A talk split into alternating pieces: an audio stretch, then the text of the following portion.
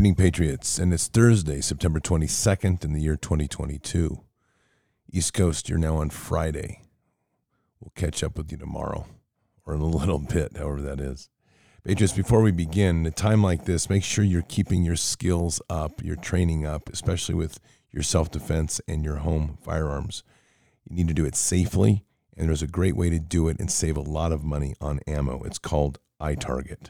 If there was ever a story that best encapsulated how bad crime has become, it's the one about Starbucks providing baristas with active shooter training because our cities aren't safe anymore. And while the Supreme Court has made it easier for you to conceal carry for protection, it's your responsibility to be properly trained. That's why I endorse iTarget Pro. This system allows you to dry fire practice with your actual firearm anytime in the safety and privacy of your own home. No more inconvenient trips to the range, and you will save a ton on practice ammo. Just download iTarget's proprietary app, load the laser bullet into your firearm, and start your training experience. Improve muscle memory, reaction speed, sight alignment, trigger control, and much more. iTarget Pro comes in all the major calibers, including .223, so you can stay sharp with almost any firearm. Save 10% plus free shipping with the offer code BARDS, B A R D S, when you go to itargetpro.com right now. This is the smartest investment in your ability to safely and effectively handle your firearm. Plus, it will pay for itself in one day. That's the letter I, targetpro.com. itargetpro.com. Offer code is BARDS, B A R D S. This is something you want to have. Oh, yeah, you do. itargetpro.com. Promo code is BARDS, which should not come as a shock. Hopefully, by this time, when you hear promo code, you should immediately think BARDS. Matter of fact, one of these days, you're just going to be able to cruise around and like type in BARDS everywhere, and they're going to be like, "Oh yeah, we accept that. That's good. We accept BARDS. It's universal. It's like it's like the new Mastercard, which is as it should be, right?" So, Pages, let me play this little piece here for you. I, I think it's um, kind of sums up a lot of things as we start tonight. After the fall of communism, everybody in the world agreed that socialism was a failure. Everybody in the world, more or less, agreed that capitalism was a success. And every capitalist country in the world apparently deduced from that that what the West needed was more socialism. Pretty much. And that's pretty much where we are we've been pretty decisively sold out. So what I want to look at tonight is the 16th Amendment, and it's the principle of paying taxes. And I want to start posing some real hard questions for people to reflect on. You know, when you look at the dedication of people paying their taxes, they're more dedicated to paying their taxes than they are going to church. They're more dedicated to paying their taxes than they are to praying to Jesus.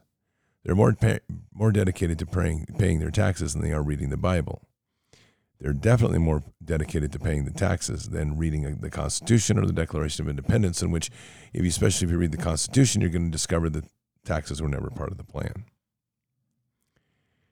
This is a real issue in our country, and I and I really perplexes me to a great deal of the dedication to foolishness that we have. And it's a world that continues to not put their eyes on God. Now, I've already read the quotes and I'm sure you know in scripture people point out like, well, God said God said we need to pay our taxes and support our these regimes. Those are regimes that are walking with God, not the ones that are gone rogue. And mainly the problem we have here in faith is that people don't really want to take action. They want to pray their way out of everything. And that's really not real. In fact, I don't really know anywhere in the Bible where that is the way out of anything because most of the story of the Bible is works in faith and walking that faith out and doing the things that are tough and hard and standing up to evil and persevering through God in one way or another. So we really need to start reflecting as a nation of what really what we really want to achieve. Because if we're not really wanting much change, then we're doing a pretty good job. There's a few more people going to church. We've got some more people starting to find Christ. But out, out of that, we're still buying the same garbage. We're still racing down to get a new iPhone. We're still paying our taxes. And I just find that very ironic, especially in the time when this entire evil has resurrected its nasty head to be going against us, and we're funding it. And it's not just us the Canadians, the Brits, the French, the Australians, the Dutch. I mean, I can go on the list. We've all become obedient to a system while we sit and say that we're unhappy with it. So we can't serve two masters. That's biblical. What are we going to do? And this is really where the rubber hits the road because we're going to have to start making some hard decisions as people. Are we following the path of Christ? Or are we following that story of Christ? Meaning that we're reading it and thinking about it, but we're really not. We're just kind of living out the other way. Now, here's something to think about because salvation is through Jesus. And we've had a lot of discussion this week about interpretation of the Bible. We had a little blow up on t- Telegram earlier in the week. But here's the truth. And I want you to think about this. I don't care how good, well you know the Bible. At the end of the day, Father is not going to judge you on how well you know the Bible. What he's going to judge you on is he's going to look at you and say, Come here, my son. I want to see your heart. And I want us to see the reflection of my son in the way that you lived. That's going to be the hard truth. And that's where the rubber really hits the road. In time of Jesus, there wasn't a Bible. In the Old Testament, there was no Bible. And yet people found a dedication to walk with God through salvation, which was through him and then later through Jesus. So I'm really curious as we, we look at churches and we look at people's preponderance to cling on to churches. But the bigger question is do you have a personal and living relationship with Christ? Are you walking and learning how to walk with Christ? And that's a very important piece because it's not about doing it and getting it and just doing it. It's about learning how in a constant process. Because when we start to get into that place, the world changes all around us. Now, this trip that I've been on is a testimony, my personal testimony to trusting in God and walking with Jesus.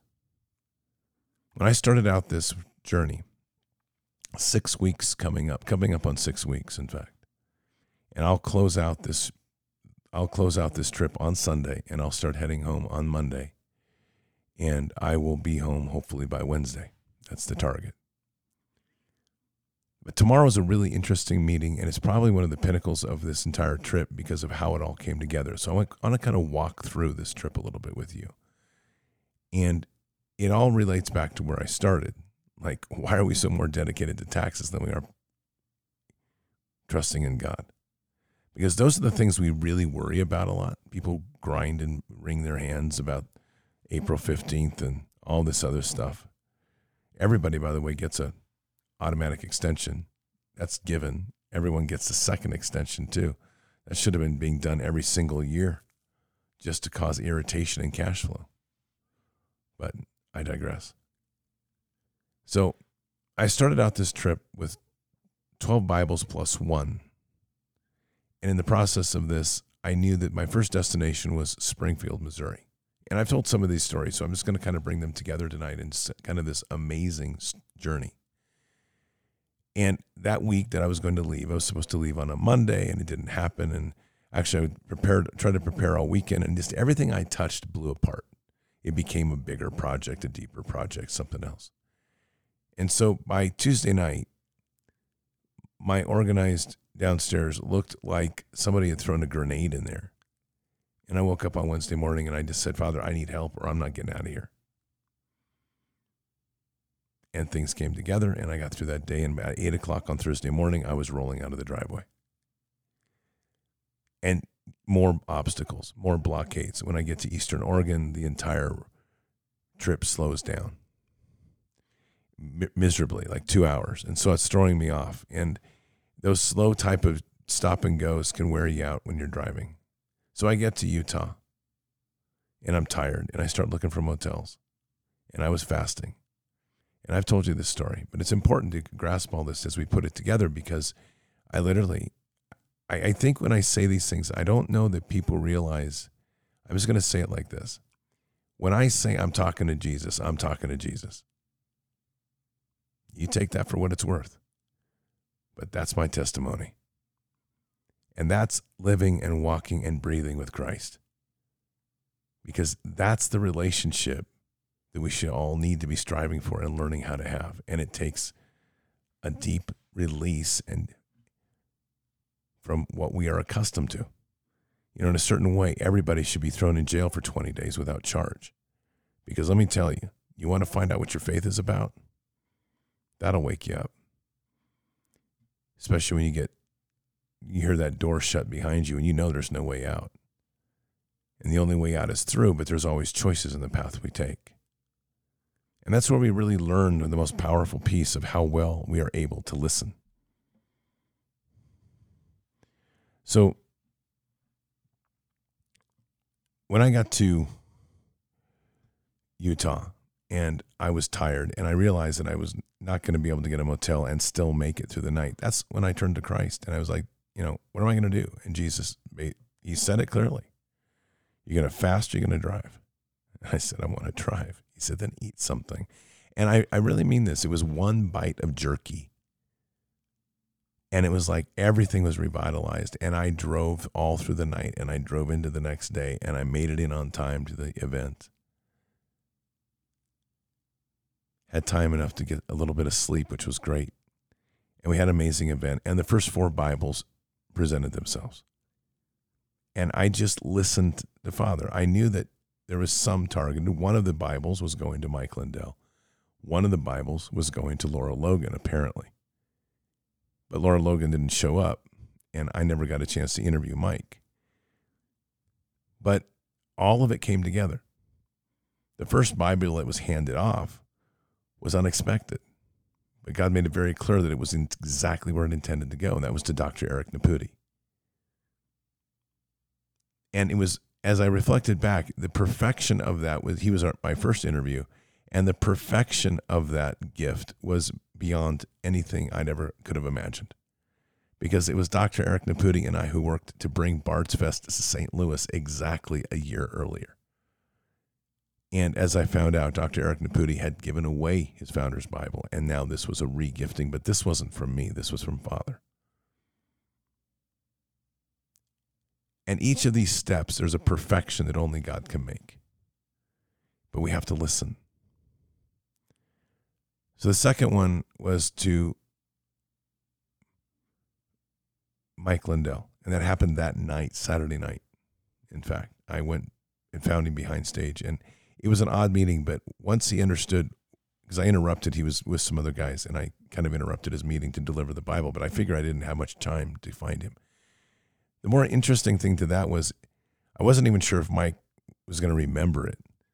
But when I spoke to Mike three weeks later or two weeks later in an interview afterwards, he's like, Oh, yes, I had it. And because Mike had told me, because I've got a lot of Bibles, of these founder Bibles. When he told me again, when I asked him later, he said, No, I didn't have those. I'm so happy I have this. Thank you.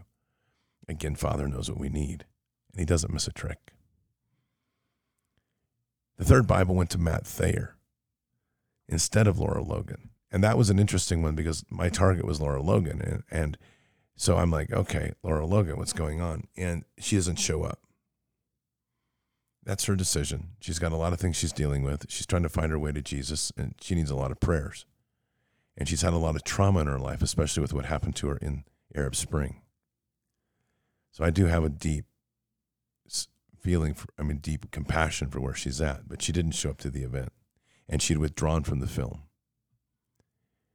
And it wasn't until the next day that that became clear when Matt and Joy came up and it was clear that Matt needed that Bible and God made that very clear. And that was transformational for Matt.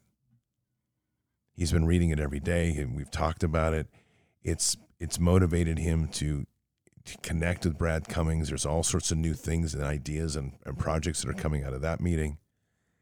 Again, when Father brings things together, it's just it's just magic. It lights things off. And the fourth Bible at that event was to Dr. Frank, who has been a quiet warrior, a scientist warrior who has been helping and training people. And the interesting thing is, that was one of those that was kind of like a delayed reaction. I mean, Dr. Frank got it, and no few people know how deeply spiritual Dr. Frank is. When I say spiritual, how deeply in love with Jesus Dr. Frank is. And I didn't really know at the time either. That's what was most profound is I knew Dr. Frank was had you know prayed and so forth, but I didn't realize how much in love he was with Jesus until later that night when Mike Lindell's girlfriend and Dr. Frank and I and the resistance chicks all sat and prayed and I watched that man cry in prayer in the most beautiful way. And that Bible is now with him. God knows. And so I went on. To, I was heading to Amarillo then to go on to Circle Rock, to then go on to Arizona and then loop back to Fredericksburg, a really long leg. And what I discovered on Monday is I just had no energy. And I prayed. I was like, Father, what do you want me to do? What do you, what do you want me to do here? Because I, I this trip was laid out and it was just the first thing was rest. Like, okay. So I did. And so I headed out towards Amarillo, and that's when I reached out to a couple of our B dads. And they were so excited. And I had this amazing experience of talking to the cattlemen, and we talked faith and went over to their house for dinner in Amarillo. I've never been to Amarillo.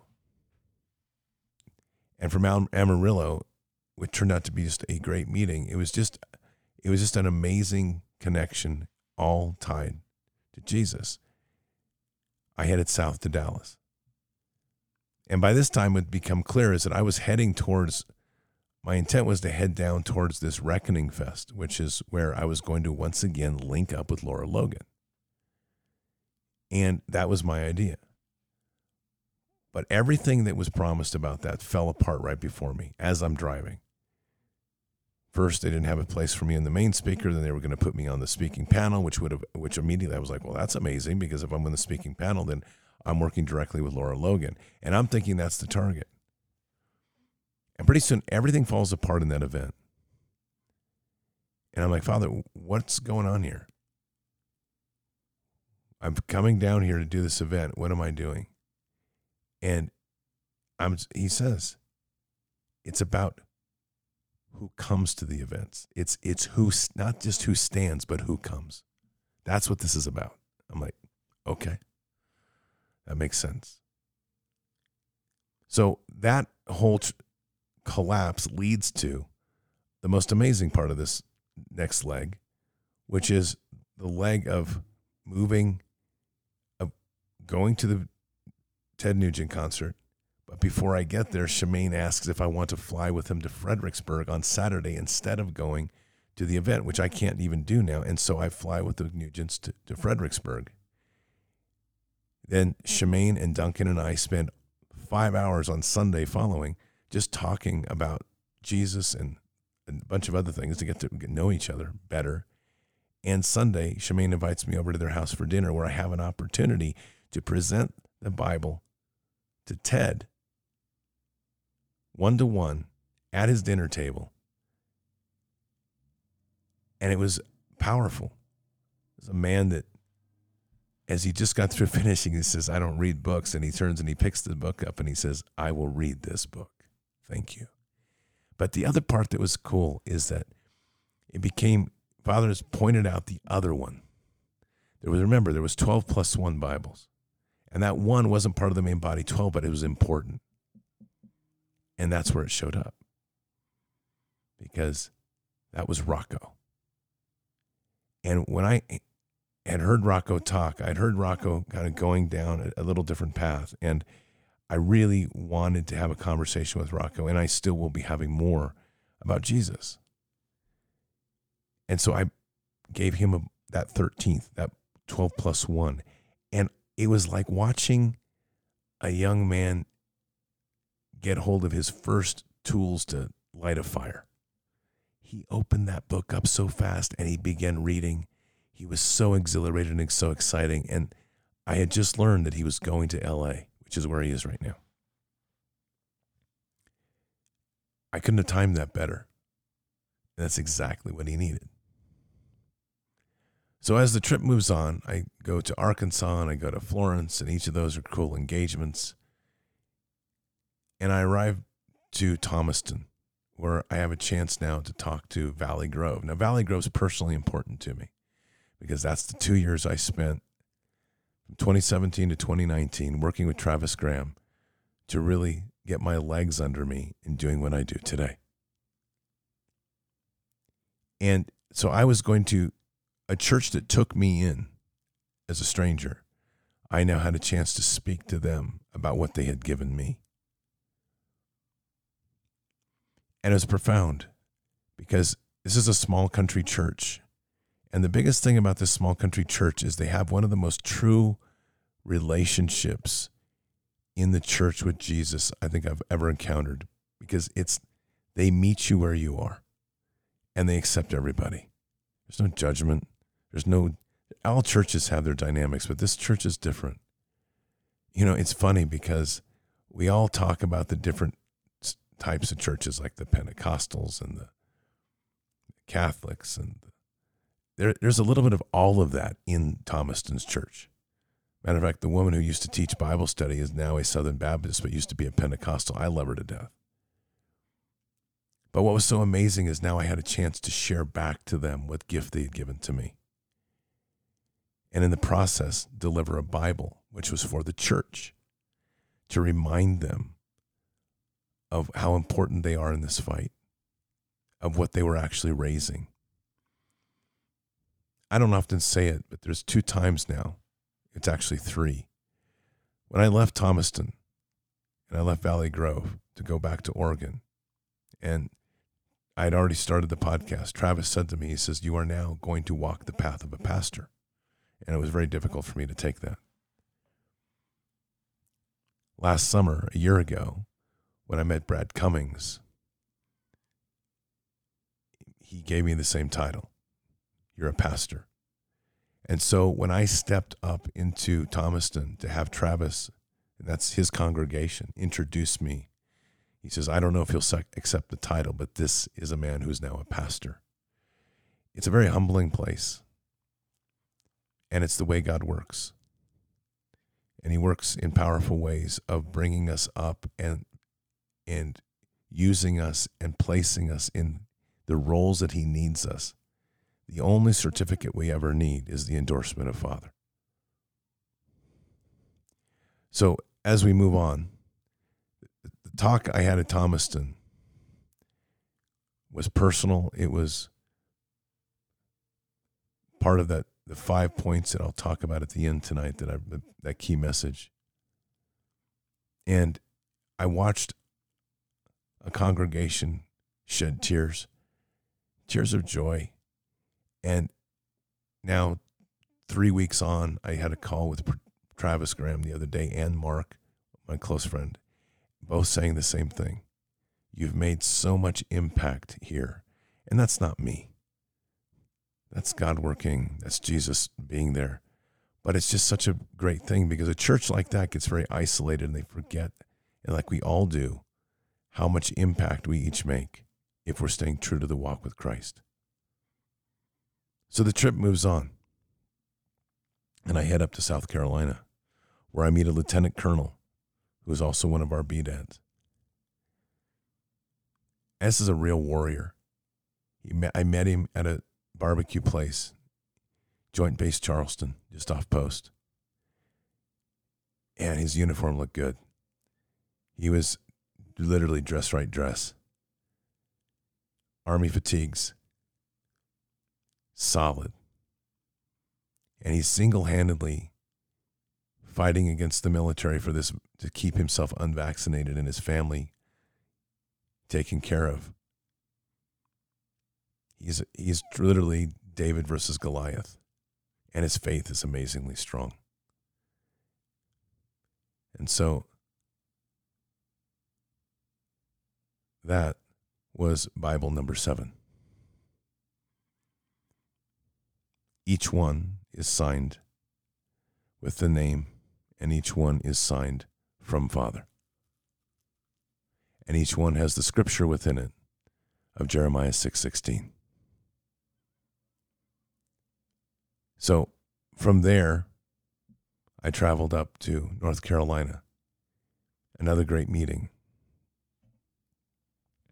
Because in that meeting, it was unex- I did not announce myself coming in. And that's with the lieutenant governor of North Carolina, Mark Robinson.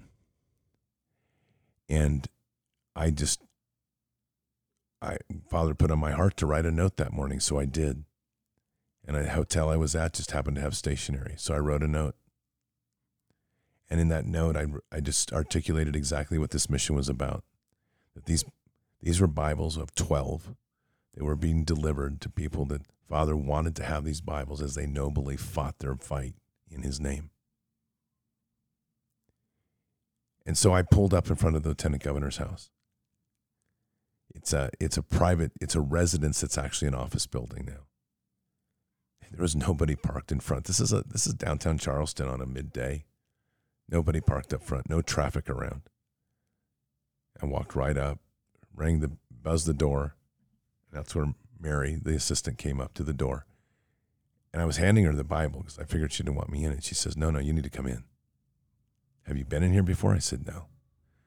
And so we went into, she said, Well, let me show you the governor's, lieutenant governor's office. She said, Place the Bible anywhere you want in the office.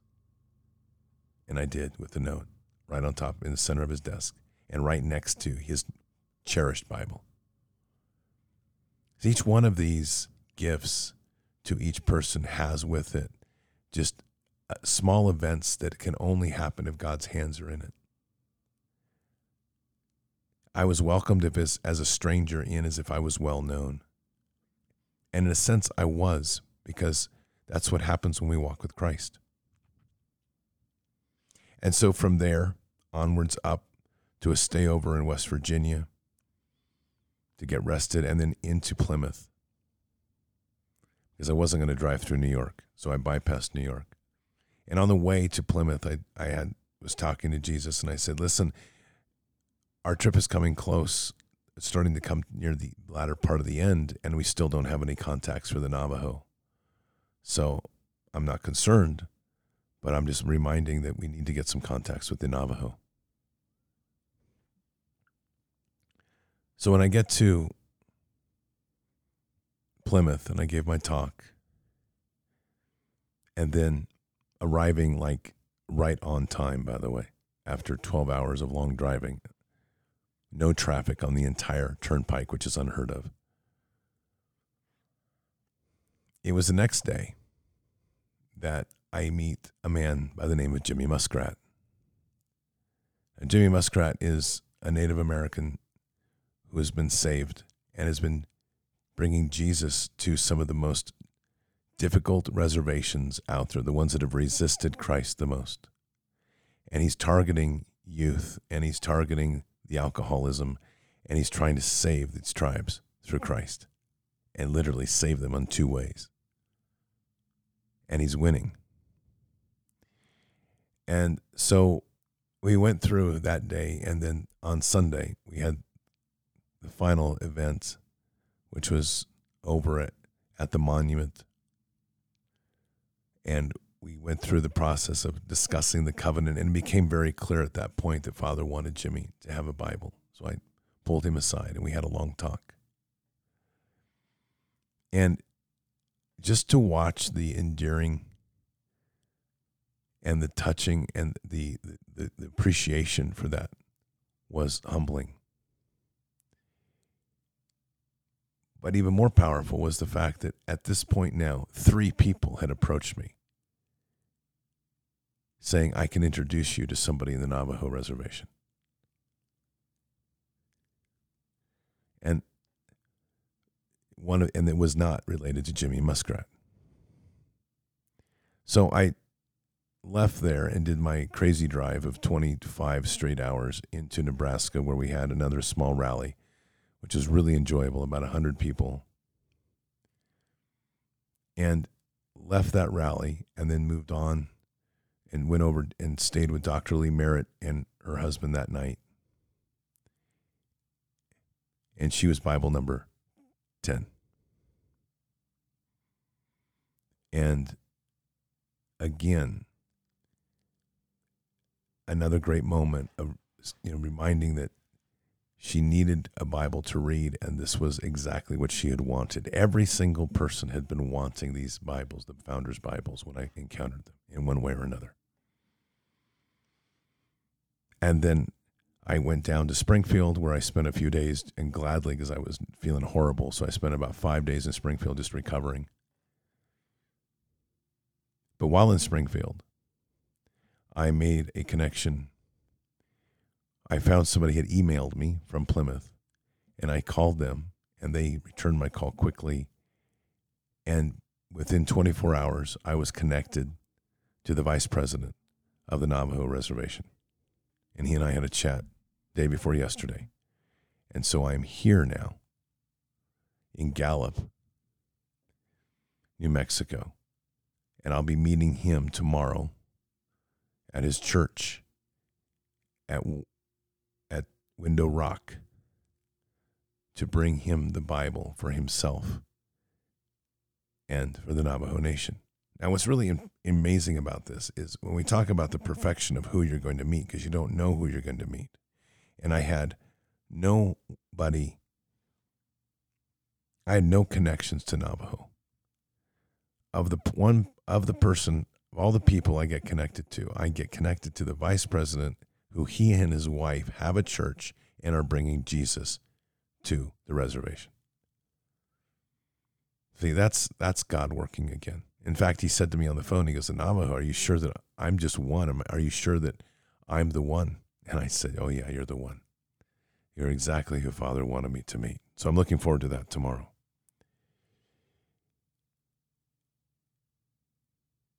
And then there'll be the final meet, which will be at John Benzinger's church, and that will close out the mission. All of this, I've traveled,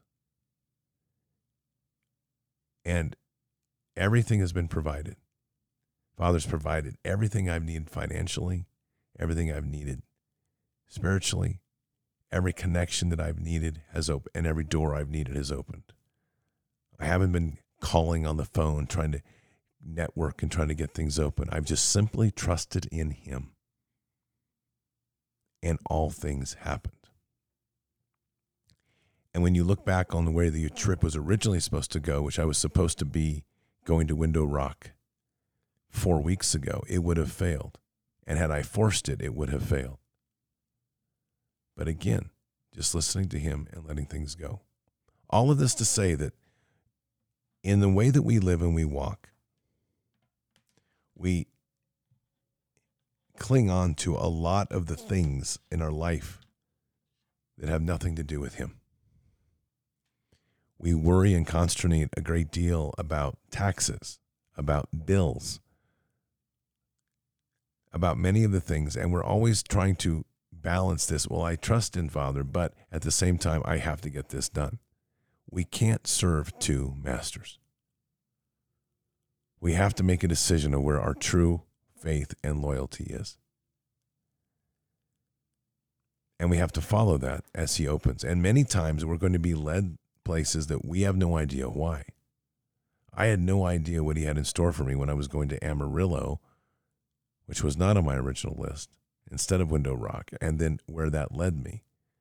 But those doors opened wide. And each of those meetings, every encounter, has been profound. And there's many been many things that have been revealed along the way that only could have happened had I followed his lead and his trust. Some of those things are deep within me. Some of those things were encounters on the time of just truths that were revealed that I needed to understand. Some of the things were directly related to this to the Bibles I was delivering. But all in all, it's only solidified as well the message that he had me bring. The five things. And that first is learning to walk with Jesus. We have to truly learn to walk with Jesus, trusting, talking. It's, um, it's kind of interesting that we give so much faith to God, And we don't talk to him much. We ask of him, we beg forgiveness of him, but we don't talk to him.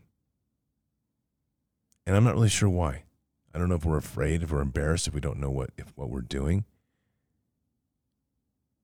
But we're not going to build that relationship unless we take the risk to start having the communications.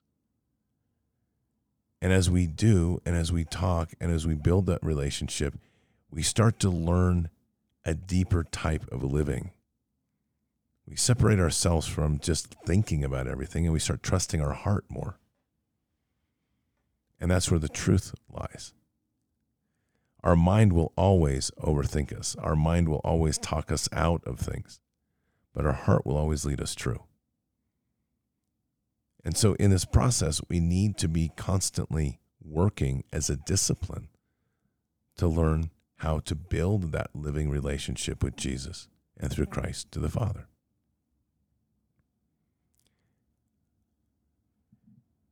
So, that's number one. Number two, which has revealed itself to be more important now than I could have possibly imagined at the beginning of the trip, was pray for President Trump to be a repenting president. if you're listening to some of the interviews he's doing right now, he's pretty much fed up. And I understand why. I'm not faulting him. I'm not even judging that. I'm saying that I understand why. The FBI is going after him, the deep state's going after him in every possible way. But there is a concern that I think is becoming very viable and very real as we watch this because there is a setup occurring that will allow President Trump to rise back to power and to literally, at the brink, save the world. That's not an imaginary thing. It, the setup is happening. But here's the problem this is a man that's very pissed off with the deep state. And he's a man that openly believes in vengeance. And this is a man that could be thrust into the position of being the most influential voice, more than he's ever been before, in the world because he quite quite literally is coming up to a position where he could stop all of this nonsense and bring the world back from a brink. That's beyond what most people can handle. And if we are not praying for President Trump to be a repenting president and in love with Christ, number one, we're failing in our mission because we need to be praying for our leaders as nations shall be judged. But number two, we're walking ourselves into a potential trap of somebody that could become a great president for three years, and we may end up with a tyrant that we've never imagined as he goes on a vengeful wrath. It's not out of question. We need to pray for President Trump to be a repenting president. Healing First Nations and Last Nations probably one of the most important part about this whole journey has been discovering how much Jesus is being brought to the reservations and how much desire in those that are bringing Jesus to sit down and literally mend fences, bury the blood rifts, and get us back together as one nation under God. God gave me that as a message before I left, I discovered that that message is already being carried in the hearts of many of the people that I've met that are working with the native tribes. Again, confirmation. But it's something that we all need to be thinking about. And that's going to challenge us because there's a lot of bias. But God does not want a white Christian church, He doesn't want a black Christian church, He doesn't want a Hispanic Christian church. God wants one people in the body of Christ united in the love of Jesus. And fundamentally, if you think about everything we're talking about, it's not that difficult. There's always debates about scripture and who knows what better and I and you can cast all that aside for a second because what we're really talking about here is love through the body of Christ, the unity in the love in Christ living through the word.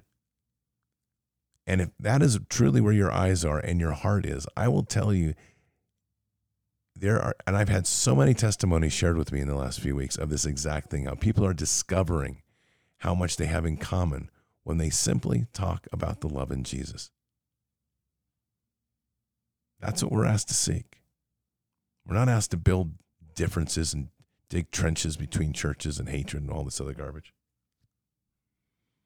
We are to unite through the body of Christ. The fourth point is sowing seeds. And so many are doing this. And that's the other thing I discovered is how many people wonderfully are growing gardens and how important that is for now and the future.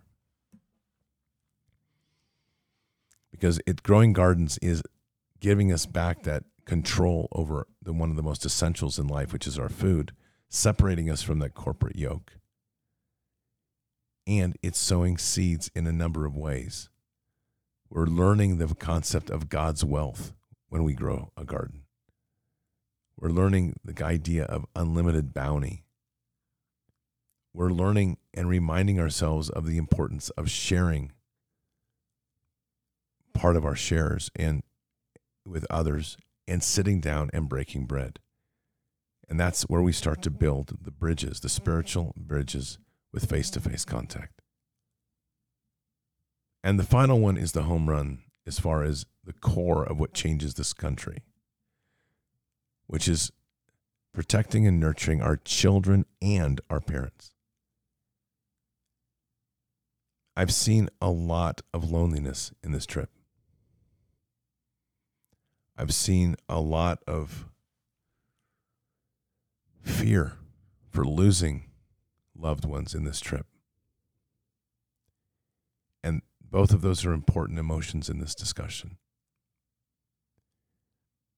We are nurtured as children by our parents. At least I hope you are. And when we get older, that cycle of life has to come back to us. We have to return that to nurture them until they pass. We've become a castaway society. We cast our children out to public schools. We've cast our children out to high schools and then to college. And then when we get older and our parents get older, we cast our parents out to retirement homes and care clinics. What exactly are we doing here? Is that all life is, is for us to live for ourselves? And sadly, that's a lot of what's happened across this nation because as much as I see greatness in this nation, I see a lot of selfishness in this nation. I see a lot of prayer for me, of what I need. I see a lot of prayer for for the things and the problems that we have. But we don't hear a lot of discussion about nurturing. We don't hear a lot of discussion about personal accountability either. So we've got to get back to the principal basics. Our children are given to us to nurture, protect, and raise. And that's important that we grasp that again. It's not a choice of outsourcing because maybe it's because you have two jobs or another job, or maybe it's because you just want time on your hands. That's not the deal. We've got to find a way through this. And that means if, if it's a single parent, it means we communities have to come together. If it's a dual income family, something has to shift because children need to be the priority when they're being raised. And when we get older, whether we like it or not, we have the responsibility to close the loop in the cycle of life with our parents to ensure that they're well taken care of until the end. That's pretty much it in a nutshell. A pretty amazing trip with a lot of insight and opening.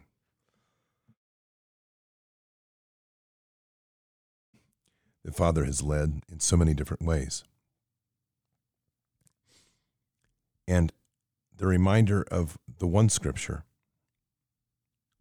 that I read constantly throughout this trip, because it is one that speaks so much to where we are as a nation and the challenges that we currently face.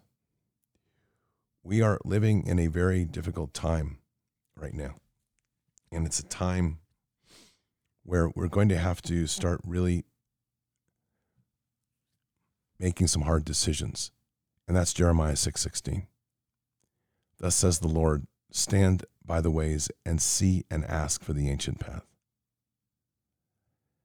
where the good way is, and walk in it, and you will find rest for your souls. But they said, We will not walk in it. That's the decision point. And that's where now, as we come together, as we walk, as we unite to the body of Christ, it is a simple focus of eyes on Christ and un- unity, or you don't walk in it. God wants his churches mended and healed and united. God wants eyes on his son, Jesus. And I will tell you that there's probably little patience in heaven right now for legalists and debates over the specifics of Scripture because whether or not you're right or wrong, it's not going to make a difference when you stand before God. Because what will make a difference is how He sees the face of His Son in your heart. And that's what we should all be seeking. And that's our biggest challenge as a people.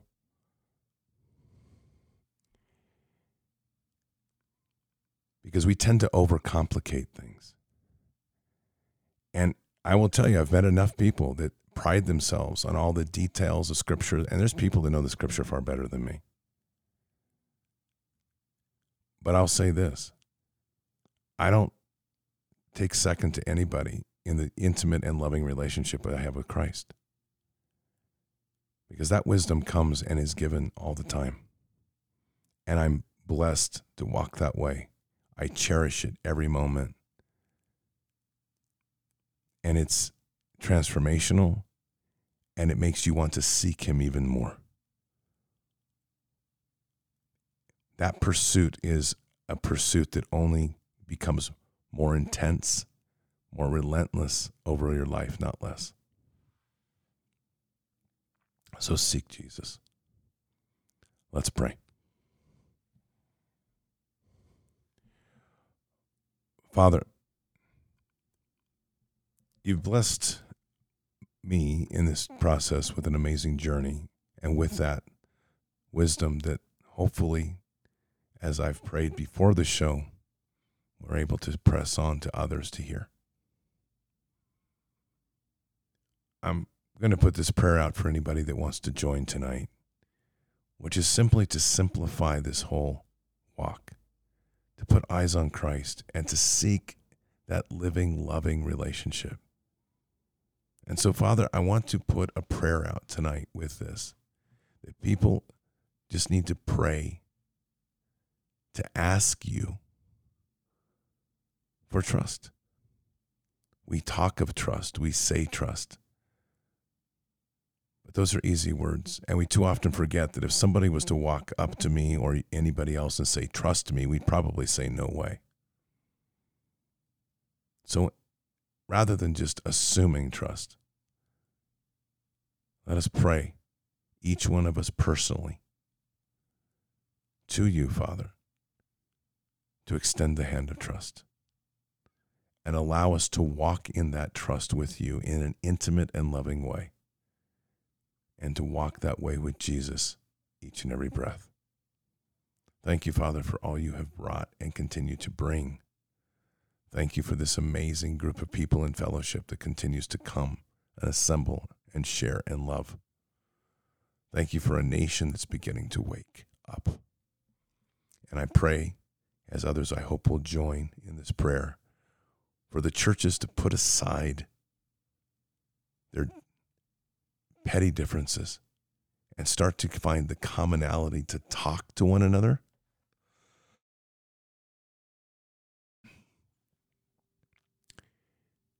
To not assault each other through backstabbing criticisms, but to sit down and break bread and talk to one another about their differences as we are instructed in Scripture to do, and to find the common ground which we should all share which is our love and passion in Jesus.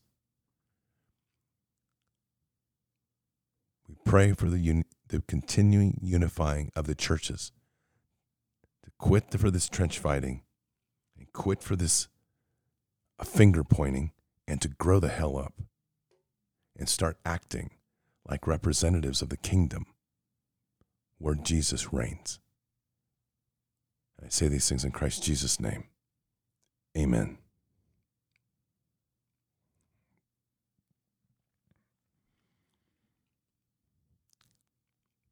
You know, I'm going to close with this tonight.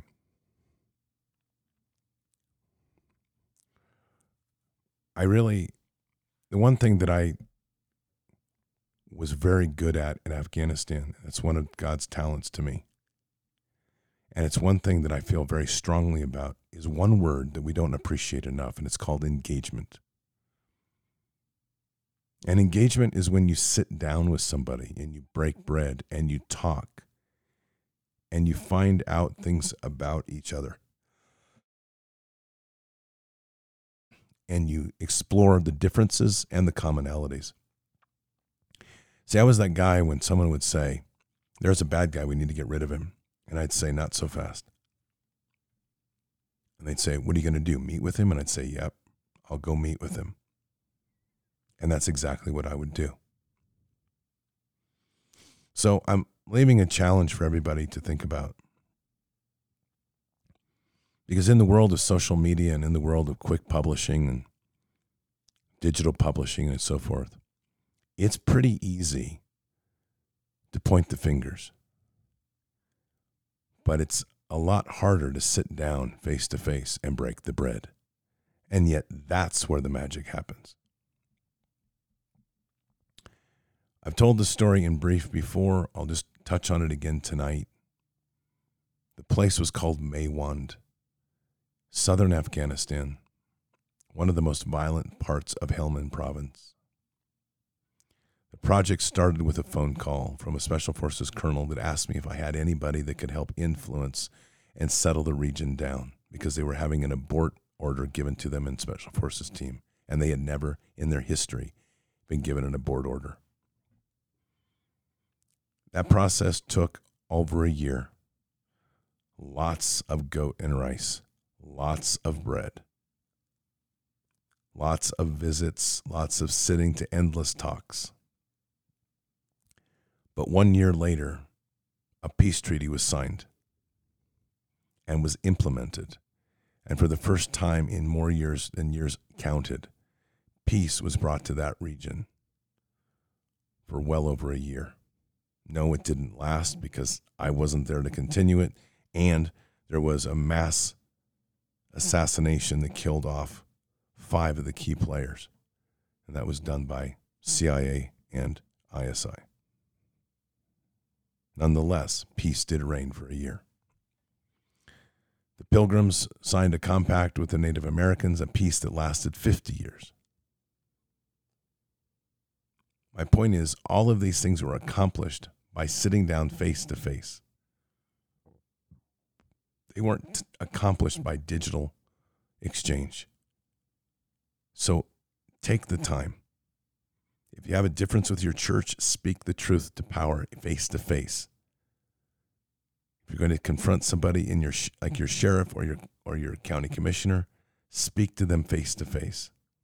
Let them know where you are and where your heart is and hear their heart as well. The most important thing about engagement is listening,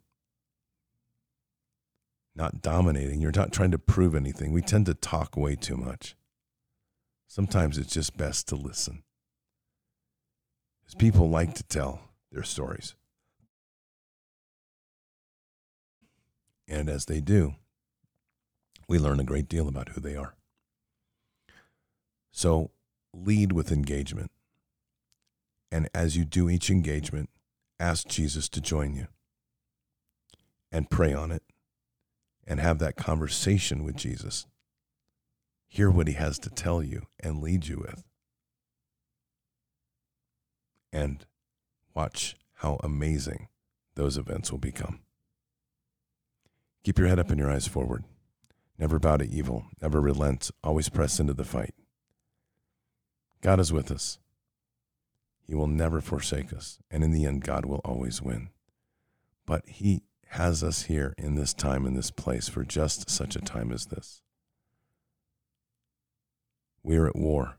So walk boldly and fearlessly with your best friend in the entire world, Jesus.